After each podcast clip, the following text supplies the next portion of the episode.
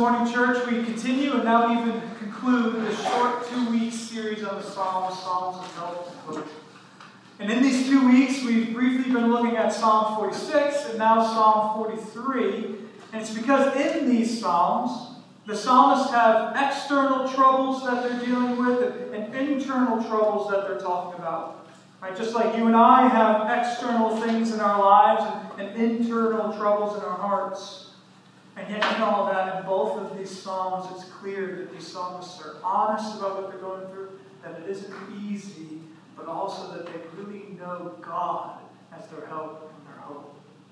And we saw that last week in Psalm 46, which, which really emphasized God's bigness and his sovereign goodness over our lives and even over the nations. And above all, in Psalm 46, we saw that because of who God truly is, church, we still and know that He is God. And so that was Psalm 46. But now for this week, we'll be here in Psalm 43.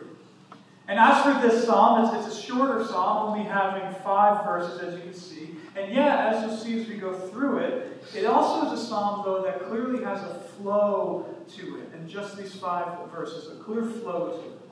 Because as for an overview of the flow of Psalm 43, it's pretty plain. Because first, it's going to begin with the psalmist crying out to God and, questioning God because the psalmist has really been wrong. And so he is crying out for justice and deliverance, which makes sense.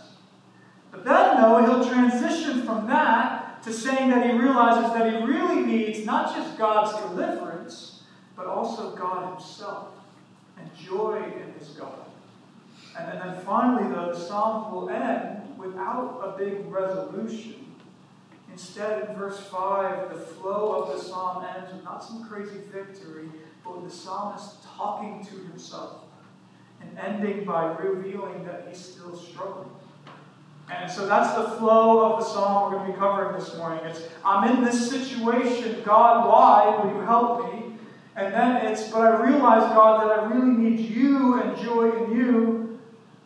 Finally it ends with, and yet I'm still struggling And quickly at the beginning of this, I share that flow to start here for us, because that's a lot like us all the time, isn't it? Right? And even in many ways, I think this flow here, Psalm 43, is just the overall flow of our Christian lives as we live in a fallen world and as we have our own struggles and sins.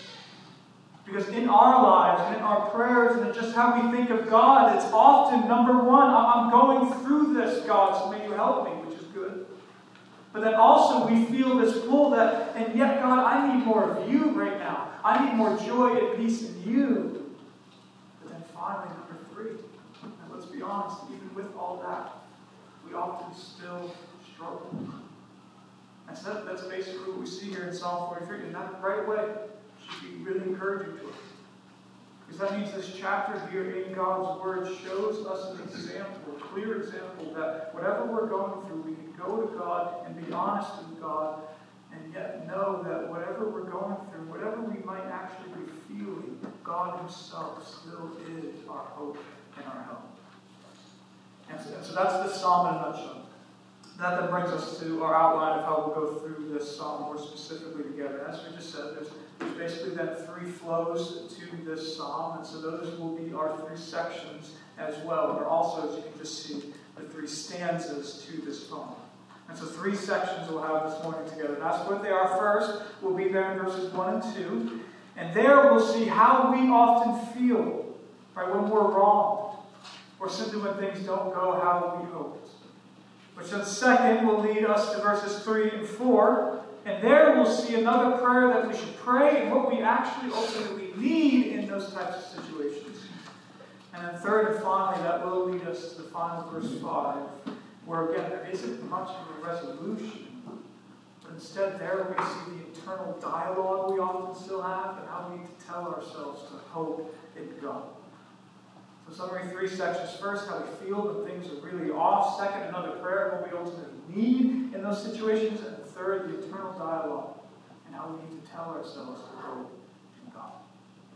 But also, then, church, let's begin our first section together. And here, again, we're going to see how we often feel when when things are really off or when things just don't go how we hoped. And for this, we're in verses 1 and 2. We'll just take these verses one at a time. So begin, look down your Bibles, verse 1. The psalmist opens up by crying out this Vindicate me, O God, and defend my cause against an ungodly people. From the deceitful and unjust man, deliver me. And so, so as you can see, the psalmist is asking for justice, vindication, because there's ungodliness and deceitfulness and injustice that has affected him. And specifically, as you can see in God's Word, there's people that have been like that toward him. And so implied here is that something has happened that's truly wrong and ungodly and deceitful and unjust. And it's other people who have brought all of that about. And now, for us, as, as a quick side note, uh, as we're reading something like this in God's Word, right away, we do need to be careful. And, I bring this up only because, let's remember, it was our Lord and Savior Jesus Himself who taught us, right? For example, the parable in Luke 18 of the Pharisee and the tax collector.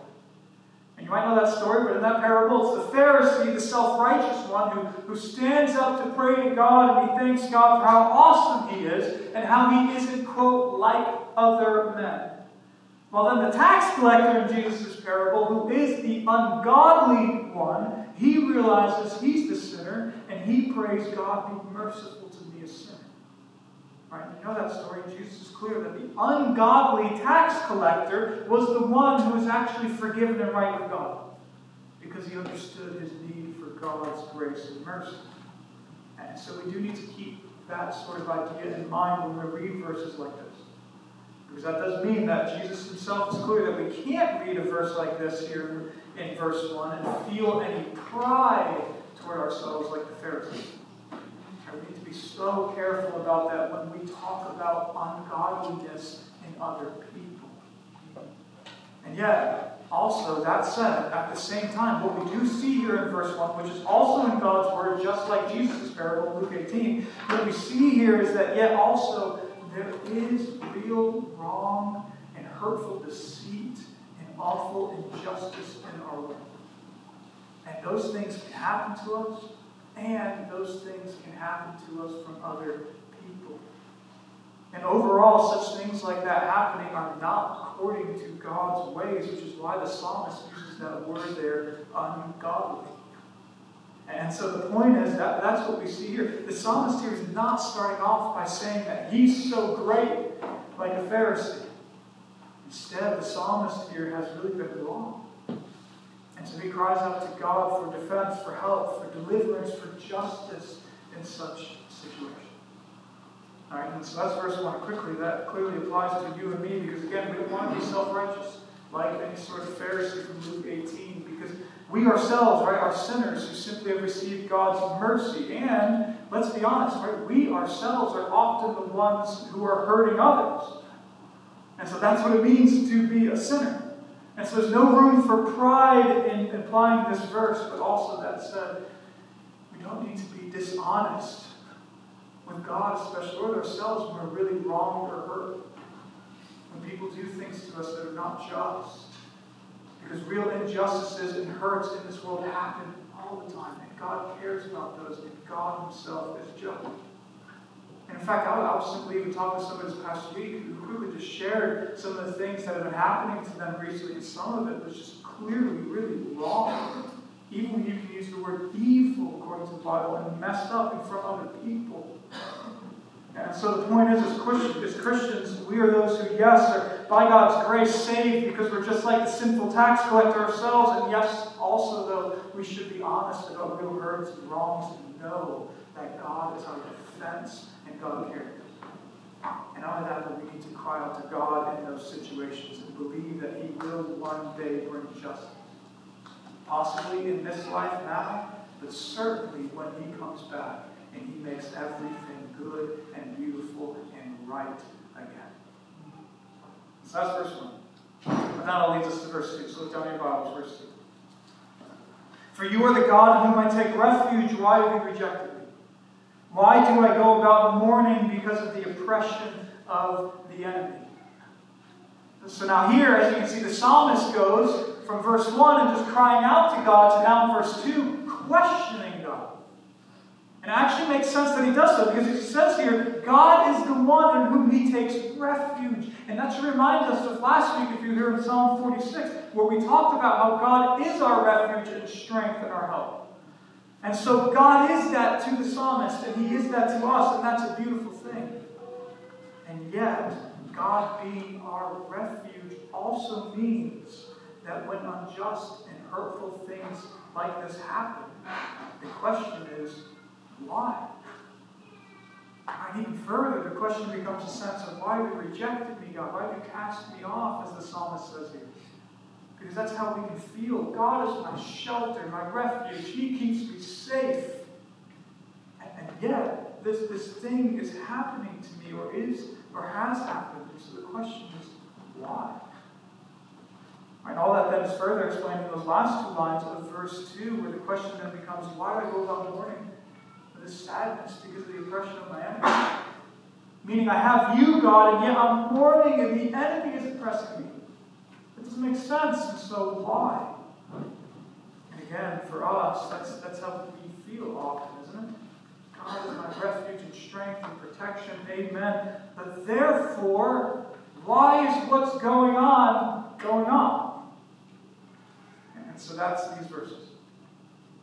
But one last thing here before we move on. All that said, I do want to point out that notice what the psalmist doesn't do here in these verses, nor did the psalmist ever do in God's word, is that yes, they are raw and do ask questions, and they even admit that they feel forsaken and cast off and rejected, but what they do not do is all of a sudden start believing that God is evil or bad.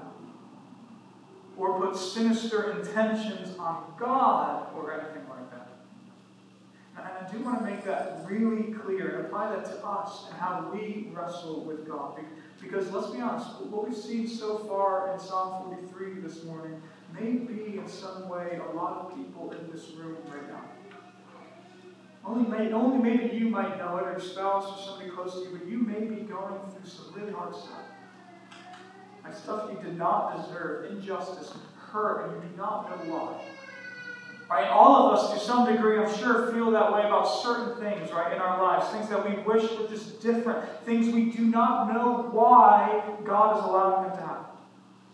And, and, and on all of that, yes, the point of this section is that in those difficulties we can and we should be honest and cry out to God, asking for deliverance and justice and help. Amen. But also, right, another point here in this section, really the whole Bible, is that in all that, we must not put evil on God and think that because what we're going through, He's the wrong one. Right, we need to be careful of implying, even in our hearts, that this situation is the way it is because God is bad and unloving. Instead, as we cry out to God, we should keep our faith in God. Right? In God's goodness and the fact that He really is in this situation still God. Because in reality, if you actually think about it, that's truly what the psalmist is even doing here in the psalm. And we know this not only because what's about to come in the rest of Psalm 43, but in fact, even here in verses 1 and 2, think about it. What is the psalmist doing? Well, he's experiencing injustice and he feels forsaken and he does not understand it. But, but the question for us to ask this psalmist then is, but why then, psalmist, do you cry out to God? You're in this situation, why are you being like this? And thinking about it, the answer is because although he's really hurting and feels forsaken by God right now, he still does believe that God is God, that God is big, that God is good, that God is his God.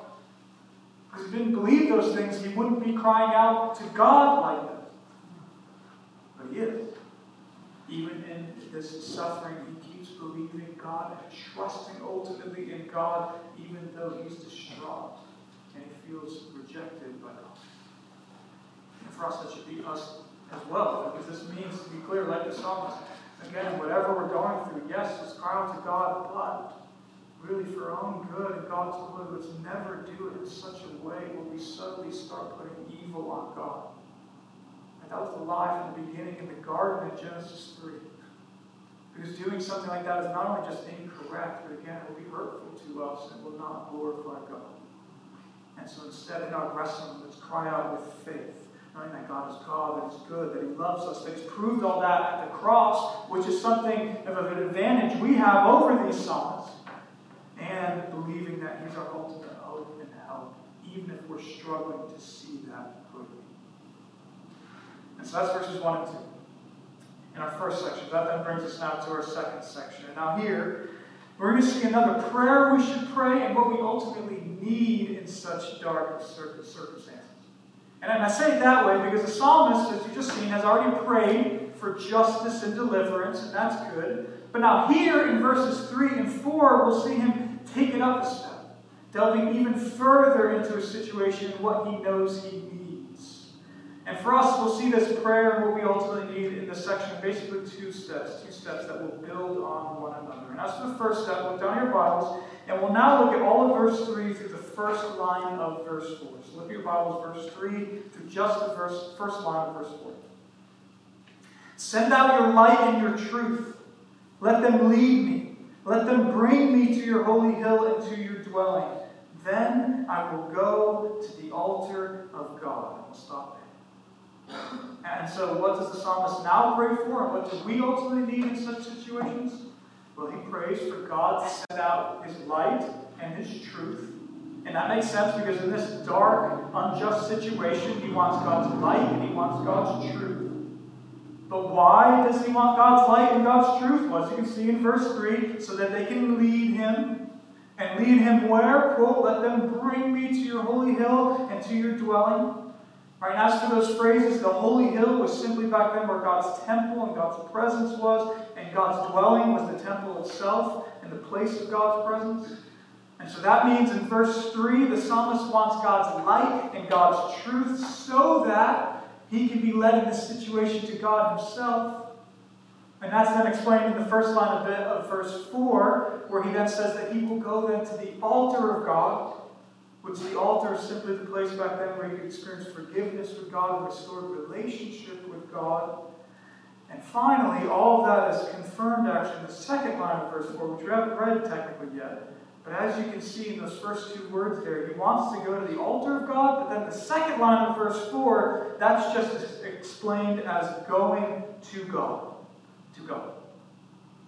And so maybe that was a lot, but all that said, that's then the first step here, if you will, in this prayer and what we need to pray and what we ultimately need. It is the step of going to God, to God Himself. And really, that may sound simple, but this step is a huge one because think about it. The psalmist could have just stopped in verses 1 and 2 praying for deliverance and justice in his situation. The whole psalm could have just been about that. And perhaps that would have been okay. And sometimes our prayers are only about that. But, but what we see here in this section so far is that God inspires the suffering psalmist to see that he actually needs more than just that. And, and what does he need more than mere deliverance and justice? Well, in this first step in these verses here, he prays and he knows that he ultimately needs to go to God in this situation. And, and that's true for you and I as well. We don't just need deliverance and justice when things are going wrong. Right? God may grant such deliverance and justice now, He certainly will forever.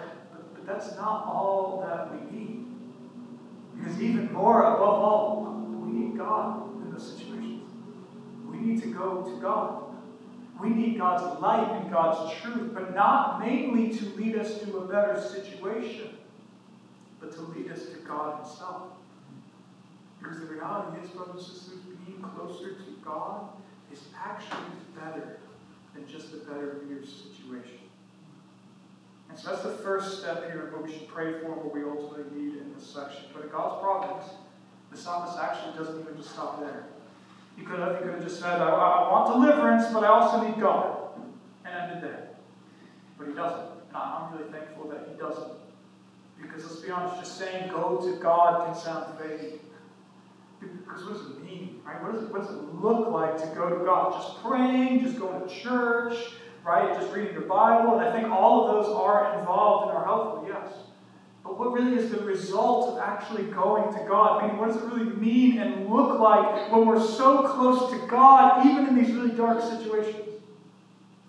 Well, the psalmist explains. And now for the second step, I'm going to read all of verse 3 again and also, though, all of verse 4. And as we do so, notice where he goes. Notice those last three lines of verse 4. Look down your Bible, verses 3 and 4.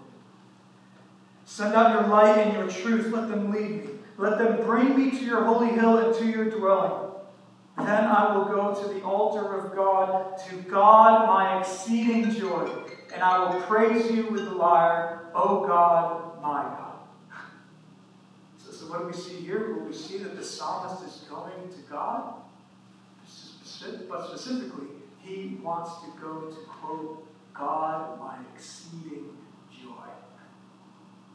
And literally in the original Hebrew, that just reads something like the joy of my rejoicing, or, or something like the joy of my having any joy. And so the point in God's word is the psalmist understands that he has a lot of joys, but his greatest joy, the joy of all his joys, the joy in all his joys, is really God. God. And that's then proven by how he wants to praise God there, because praising something or someone means that you really like them, find them praiseworthy. Right? And then that's also proven by how he cries out there at the end of verse 4, Oh God, my God. And so that then is the second step here, if you will, in answering what we should pray for, and what we ultimately, brothers and sisters, need in our dark situations. Think about as for the psalmist, yes, he wants to go to God, but specifically, he wants to go to God, my exceeding joy. That's where he wants to go. He doesn't want to just vaguely go to God. He doesn't just want to go through the motions. Right? Meaning for him, he didn't just want to go to the temple because he's supposed to go to the temple. And for us, that means the goal isn't just praying or just reading our Bibles or just worshiping with other brothers and sisters in church. All right, as a quick side note, that, that may be newer to you. Right? Maybe you've always just kind of thought that Christianity is mainly about what we do. But, but it's actually not. It's much more so about our hearts, our faith, our hope, our emotions, our love. Because, yes, doing all those things is great, and we do need to consistently do things like pray and read our Bibles and worship with others in church to more frequently go to God. But even more so, what is the goal of all that? What is that supposed to actually look like? Not just in our actions, but in our very hearts when we really go to God. Well, it's supposed to look like going to God in such a way where God is my exceeding joy.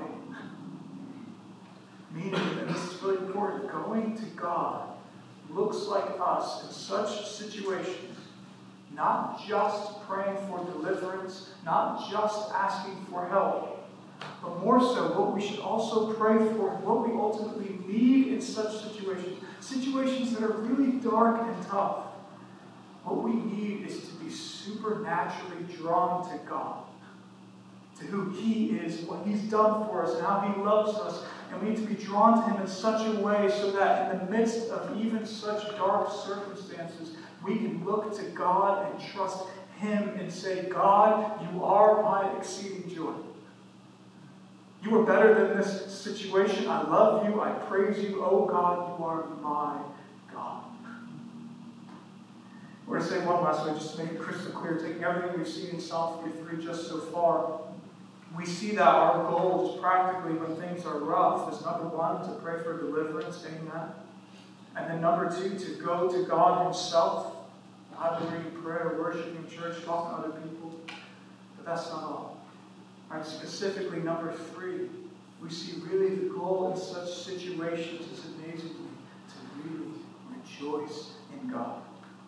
Our goal is not necessarily to find joy in our situation, right? Because that may or may not come or may or may not be fitting. Instead, after praying for, for, for justice, we want to be lifted above the fog and darkness of our situation, if you will. We want to see God that, that God is real, that He's loving, that He's good, that He's our help and our hope, and therefore we want to amazingly rejoice in Him. God, my exceeding joy. That's our prayer, and that's what we ultimately need. And so that's our second stanza, verses 3 and 4. And that all leads us to our third and last section. And this is just verse 5. And here we're going to see that internal dialogue we still often have and how we need to tell ourselves to hope in God. And taking a, a, a step back for a second before we read it, this last verse being here is quite interesting. Because think about it again with this flow. In verses 1 through 4, which we just covered, the psalmist went from crying out to God for deliverance to then realizing he needs God's light and truth to go to God, and specifically realizing he needs to go to God in his exceeding joy. And so we could imagine then that in verse 5, in conclusion, he maybe would simply talk about how he did so. Right? How, how he went and praised God and all was well. Right? Meaning we could imagine that verse 5 in this flow would read something like, And therefore I did it. I found my joy in you, Lord, and I praised you. To you be all the glory. But the psalm doesn't end that way. Instead, it ends with a verse that shows us it's still a struggle. And not only that, but finally here, the psalmist now goes from talking to God to talking to himself, which is something we honestly should do more frequently. But that's it. Let's now look at verse 5. So verses 1 through 4 are done. But notice how the psalm ends. Why are you cast down, my soul? And why are you in turmoil within me? Hope in God, for I shall again praise him, my salvation and my God. So the psalmist ends here by asking himself a question and then also responding to himself. And as to the question, as you can see, he's, just blunt and honest with himself because he knows God's got this. He, he knows God is his joy, and therefore he asks himself, Why are you cast down, my soul? And why are you in turmoil within me? And the emphasis, I think, there is on that. Why are you? We feel this all the time, right? We know the right answers. We know that God is God, that's got this, that He's our joy. And therefore, we ask ourselves, why then am I still feeling like this? That's why this verse is so helpful. Because we're not alone in that. I Instead, the psalmist felt like that as well. In fact, it was God Himself who inspired the psalmist to write this verse here in verse 5 for him. And so that's the psalmist's question to himself, but then after that, he also responds to himself in the second half of verse 5. And so, why are you cast down, O my soul? Response Hope in God, for I shall again praise Him, my salvation and my God. And, and, and that is a beautiful couple of lines. Because remember, he's talking to himself here. And he basically says to himself, Look, all of this is going on, and it is awful. Right? God does hear my cries for deliverance, and God is God, and He's my joy, but I'm still feeling this.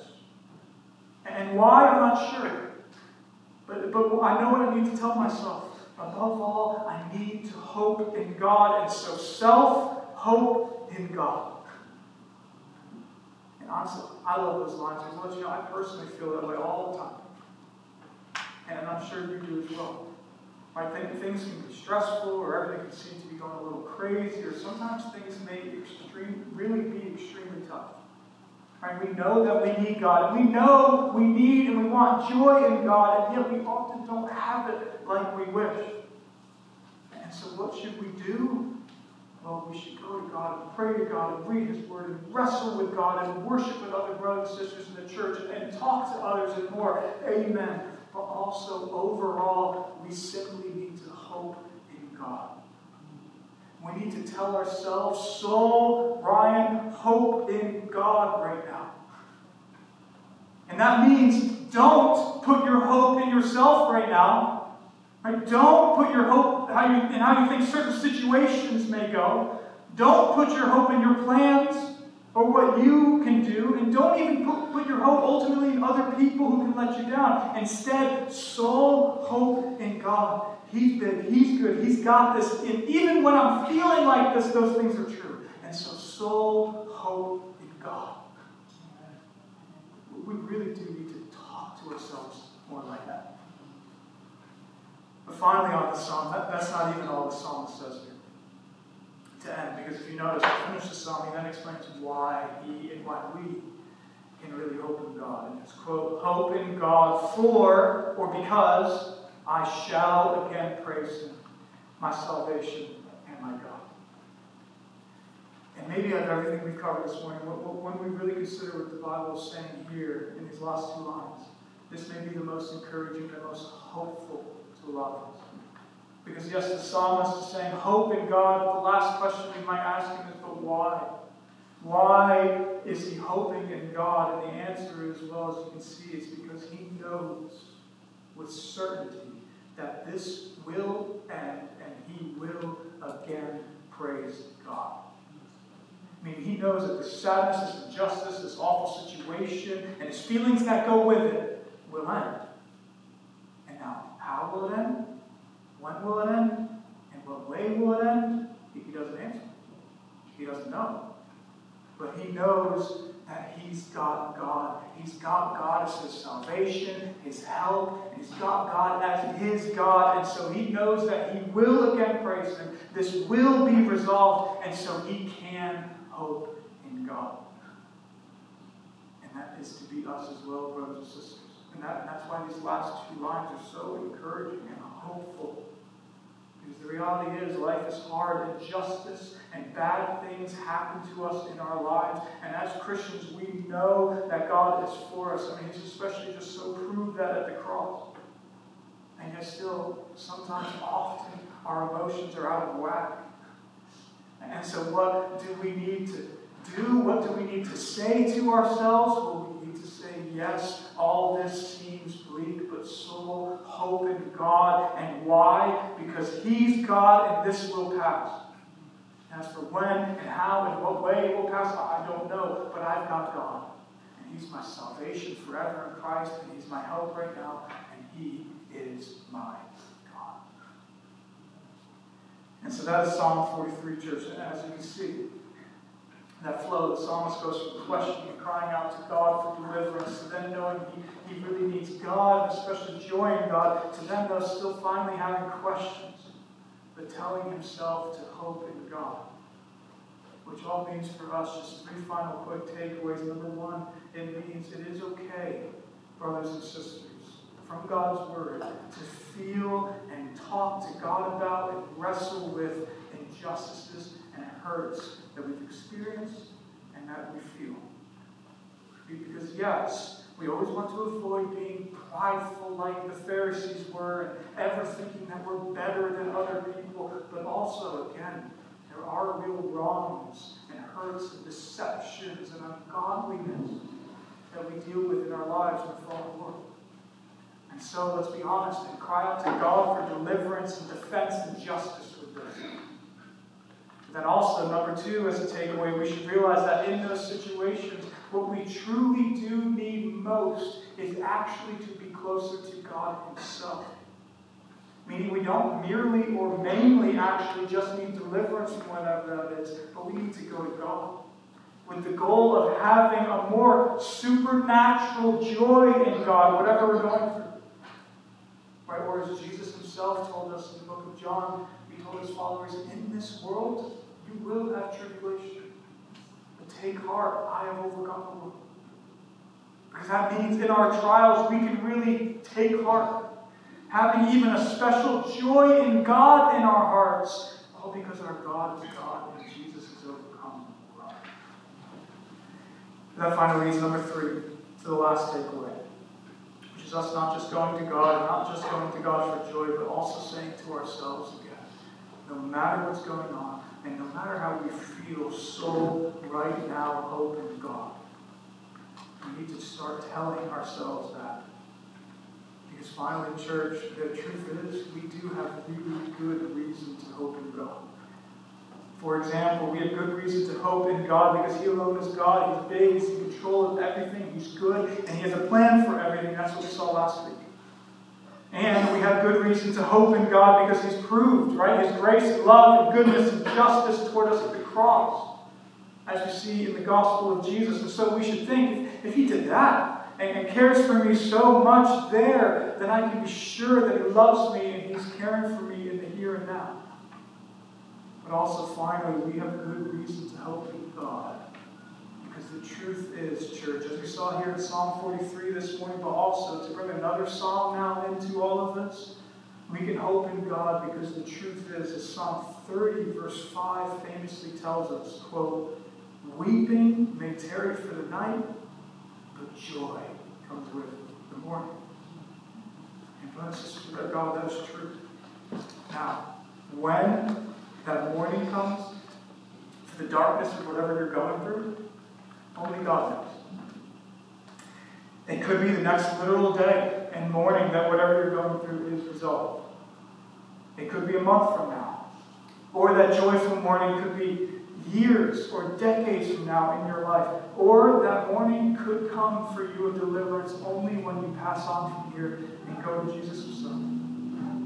Or finally, that, that joyful morning of deliverance for whatever you're going through may only come, may only dawn when the Son of righteousness himself, Jesus Christ himself, comes back to this earth and he makes everything good and beautiful and right and bright again. And, and so again, only God knows when that morning of deliverance will come for whatever darkness that we're going through. Take heart. The truth is, morning is coming. And so we can hope God. Because with our God, He is our help, our hope, our joy, our salvation, and our